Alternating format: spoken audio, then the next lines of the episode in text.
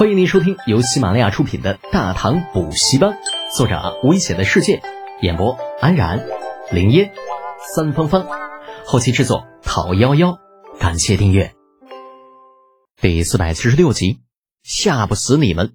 下，放弃了与洪福继续争论的打算，李浩口中支应着往外走。呃，那个娘啊，我要出去一趟，探探那几家狗腿子的底，先走了啊。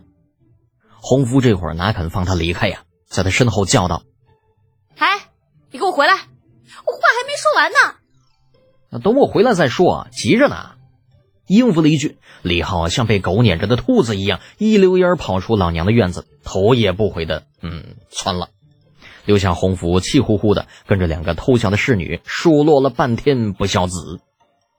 抛下洪福这边不谈，单说离开的李浩。走在岐山县城萧条的街道上，头顶太阳毒辣辣的炙烤着地面，就连平日里满世界疯跑的光屁股的小家伙们也都不见了踪影。席居买和铁柱两个马仔恪尽职守，跟在李浩的身后，就像传说中的哼哈二将。三人在街上兜了个圈子，不多时便到了一家规模颇大的客栈门口。这客栈门前有四五辆马车停靠在一起。马车车厢上的家族徽标在阳光下熠熠生辉，赵郡李氏、陇西李氏、柏林崔氏、清河崔氏、范阳卢氏，若再加上之前的郑岩和王元德，一个荥阳郑氏，一个太原王氏，五姓七望，一个不少，全来了。李浩抬头看了看天，转头对西军买道：“军买啊，给你个任务。”把这几辆马车全都给老子砸了，马匹充公，拉到河道那边去清淤。诺，西去买之人一个。李浩说啥就是啥，二话不说，提着并铁长枪就奔着那几辆马车去了。几个原本蹲在客栈门口的健壮汉子早就听到李浩这话，那这会儿见那西去买真的去要砸车，立马就不干了，跳起来咋咋呼呼道：“住手！你你们是什么人呢？那知道那是谁家的马车不？”车夫而已，李浩自然懒得搭理他们，挥了挥手：“铁柱，让他们闭嘴。”哎，铁柱这会儿正嫉妒，说席君买得了差事，闻言立刻大喜，捏着沙包大的拳头就对着几个汉子怼了上去，噼里啪啦，叮了咣啷，三下五除二，一个没跑，全都放躺下了。大街之上，除了哎哎的痛叫之声，再也没有了其他的声音。而另一边。西军买长枪飞点，很快将几匹马与马车分离。接着大枪飞舞，噼里啪啦，稀里哗啦。没过多大会儿功夫，几辆马车已经变成了一地的碎片片。不得不说，破坏的确是减压的最好工具。哪怕没有亲自动手，单单是看着那些上好的马车被砸成碎片，也让李浩的心情好了不少，由衷的发出了一阵感慨：靠，早就该这么干了。什么玩意儿啊！还真以为自己是个人物了，老子的便宜都敢占！哼，砸，给老子狠狠的砸！谁敢拦着，就他妈给老子往死里打！出了问题我担着。此话一出，客栈里涌出来的一伙人不由得放慢了脚步，那目光不由自主落在处在门口摆造型的铁柱的身上，雪亮的门牙闪着摄人的寒光，让人一看就知道，就这货是个没脑子的。几大世家过来的主事之人躲在护卫后边，面面相觑。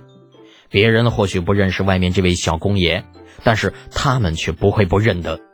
那只是他们有点想不通，就这位爷到底要干什么嘞？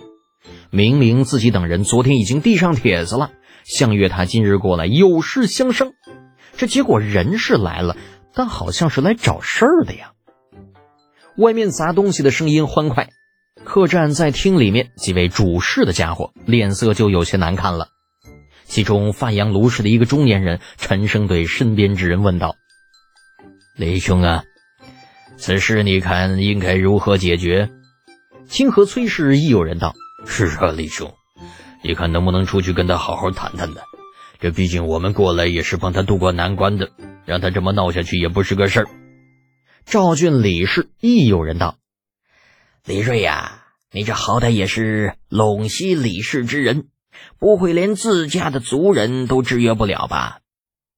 被称作李瑞之人，本是不想出去的，奈何众人挤兑的太过，最后把心一横，分开前面的一群护卫，来到外面。住手！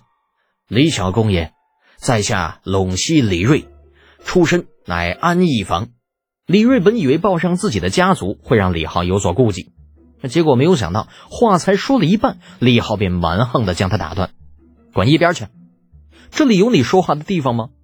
铁柱啊，记住我的话，敢有人阻拦，打死他！打死他！又见打死他！”就这个时候，能来岐山的大多都知道李浩在这里干过什么。李瑞如何能不知道呢？眼见铁柱冷飕飕的目光瞟过来，我俩那拳头，那家伙那大根，哎呀，这家伙要是打上一拳，那不得死了？连忙摆手道：“呃，没没有啊，世子啊，呃，在下没有阻拦您的意思，呃，不就是几辆马车吗？你喜欢的话，呃，随便砸啊，随便砸。哟呵，这么听话呀？鉴于李瑞很识抬举。”李浩把注意力从席君买那里转移到他们这一群人身上。李瑞是吧？到岐山干嘛来了？类似审讯一样的口吻让李瑞有些下不来台，深吸一口气。啊，是是的，我们来这里的主要目的是想要帮您解决一些困难。哟，哼，解决困难？凭你们？配吗？啊，李小公爷。我们也是一片好心，如果不是看在五姓七王同气连枝的份上，停！你又算个什么东西？看着客栈里挤出来的几个家伙，李浩脸上不屑之色更浓，大拇指在胸口戳了戳。老子堂堂魏国公世子，太子侍读，远洋水师都督，从三品开国县侯，手下战将十余，战兵数千。你们呢？你们什么身份呢？凭什么在老子面前吆五喝六的？啊！我我乃赵郡李氏东祖一脉李乔。不等那人把话说完，李浩把头一抬，两只鼻孔对着那人，哼，小人物没听过。你爹是谁呀？哎，我你妈，这这就有点侮辱人的味道了。什么叫你爹是谁？那合着老子还没资格跟你谈了呗？好歹老子也是赵郡李氏东祖一脉的家主，那真要是排辈分，你一个陇西李氏洋房小辈儿，那还得跟老子叫声爷爷呢。见两位李氏之人都被怼了，几人中清河崔氏之人站了出来，恭敬的行了一礼，随后说道：“呃，李小公爷呀，我等也是奉了家主之命才来。”主要是听闻你在齐州陷入谣言的泥潭不能自拔，想来尽一份力而已。李浩不为所动。今天他来找这几个家伙的目的，那就是没事找事根本就不想谈任何事情。冷笑道：“想尽一份力是吧？成。君买、柱子，把这些人全都给老子带到城外去清淤去。正好老子缺人缺的厉害。”就差他们这些人呢。那听到李浩让自己一行去干苦力活，终于有人受不了了，主动跳出来叫嚷道：“李德俭，你不要欺人太甚啊！否则，当心我们让你在关中寸步难行。”寸步难行。李浩轻轻的眯上了眼睛。经历过北伐和出使西域，此时的他比以前暴虐了许多。再加上这段时间过得压抑至极，顿时被那人记得脑门充血，阴森森的看了那人一眼，冷声对铁柱道：“柱子，杀了他！